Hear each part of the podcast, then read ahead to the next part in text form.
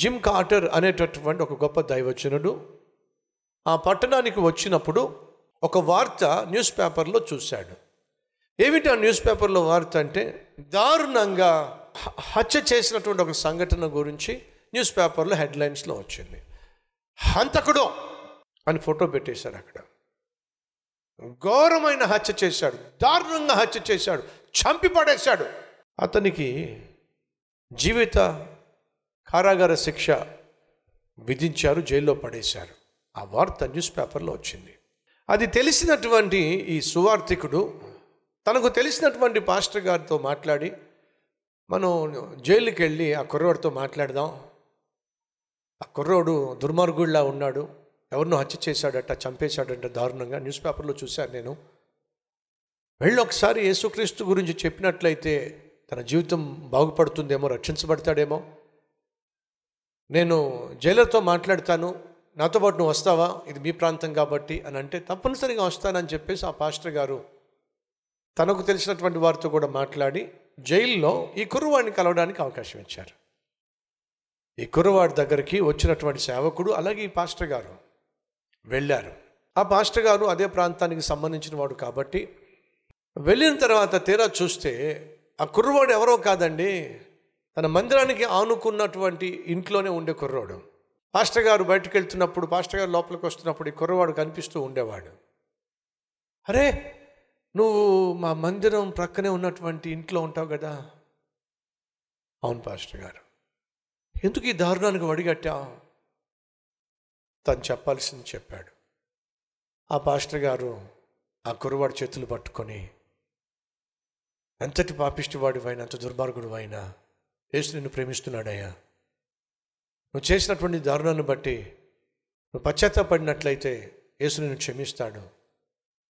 మనిషి నువ్వు చేసిన తప్పును బట్టి చట్టరీత్యా నీకు శిక్ష విధించవచ్చేమో కానీ నువ్వు చేసినటువంటి దారుణాన్ని బట్టి నువ్వు నరకానికి వెళ్ళాల్సి ఉంటుంది. ఆ నరకానికి వెళ్ళే శిక్ష నా ప్రభు కొట్టివేస్తాడు. దయచేసి ఆ ప్రభుని సొంత రక్షకుడిగా అంగీకరిస్తే ఈరోజు ఈ ప్రభు నేను క్షమిస్తాడు. ఎందుకు అంగీకరించకూడదు? అని చెప్పి ఆ పాస్టర్ గారు దాంతో పాటు వచ్చినటువంటి కార్టర్ అనేటటువంటి సేవకుడు అతనితో మాట్లాడితే ఆ రోజు వాడు ప్రకటించినటువంటి వార్త సువార్త అతని హృదయంలో విత్తబడింది. అతను నమ్మాడు. ఆ వింటున్నప్పుడే తనలో పశ్చాత్తాపం వచ్చింది కన్నీళ్ళు మున్నీళ్ళ ఏడ్చాడు. యేసుక్రీస్తును అదే సమయంలో ఆ కుర్రవాడు సొంత రక్షకునిగా అంగీకరించాడు. చెరసాల్లో. అది చూసినటువంటి పాస్టర్ గారు చాలా సంతోషించాడు వచ్చినటువంటి సేవకుడు కూడా చాలా సంతోషించి మనం మనం చేసిన ప్రయత్నం ఫలించింది. మేము చేసిన ప్రయత్నం నువ్వు అంగీకరించావు. మేము ప్రకటించిన వాక్యం నువ్వు అంగీకరించావు. యేసుక్రీస్తును అంగీకరించావు. రక్షకునిగా స్వీకరించావు. మాకు చాలా సంతోషంగా ఉంది అని చెప్పారు.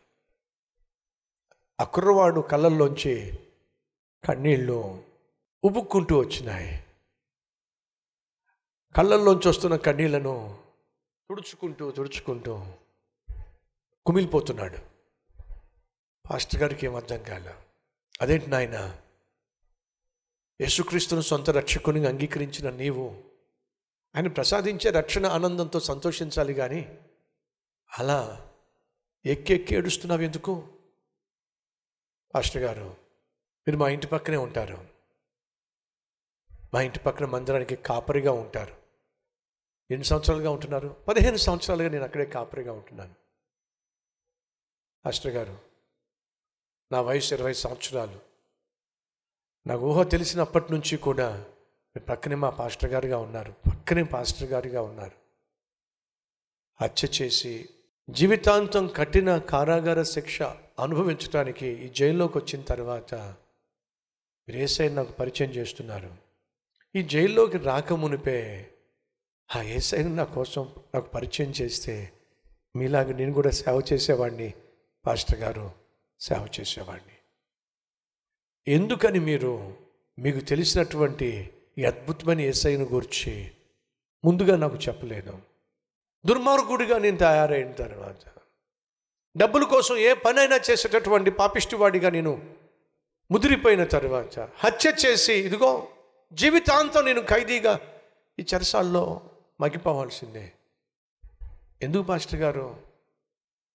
మీకు మీరు ఈ మందిరం పక్కనే ఉన్న నాకు యేసుక్రీస్తు గురించి ఒక్కసారి కూడా చెప్పలేదు.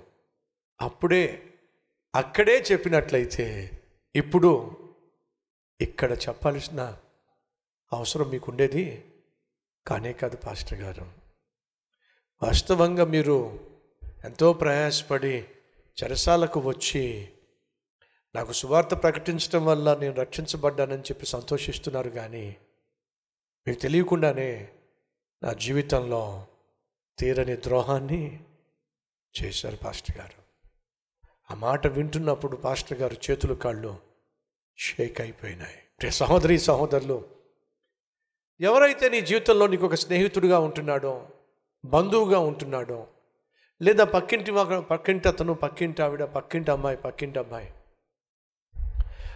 చదువుకుంటున్నవాడు కావచ్చు హాస్టల్ మేట్ కావచ్చు కొల్లీగ్ కావచ్చు ఎవరికి తెలుసో రాబోయే రోజుల్లో ఎలాంటి క్రూరమైన నీచమైన కార్యానికి తాను తలపెట్టబోతున్నాడు.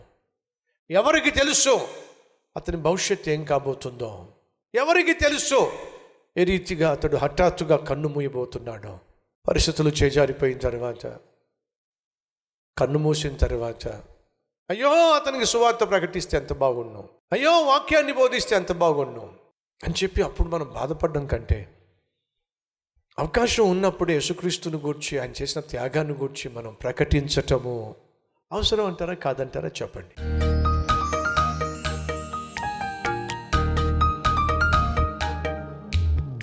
పరిశుద్ధుడు అయిన ప్రేమ కలిగిన తండ్రి సంఘముగా సంఘ సభ్యులుగా మా మీద ఉన్నటువంటి బాధ్యత మాకు జ్ఞాపకం చేశావు.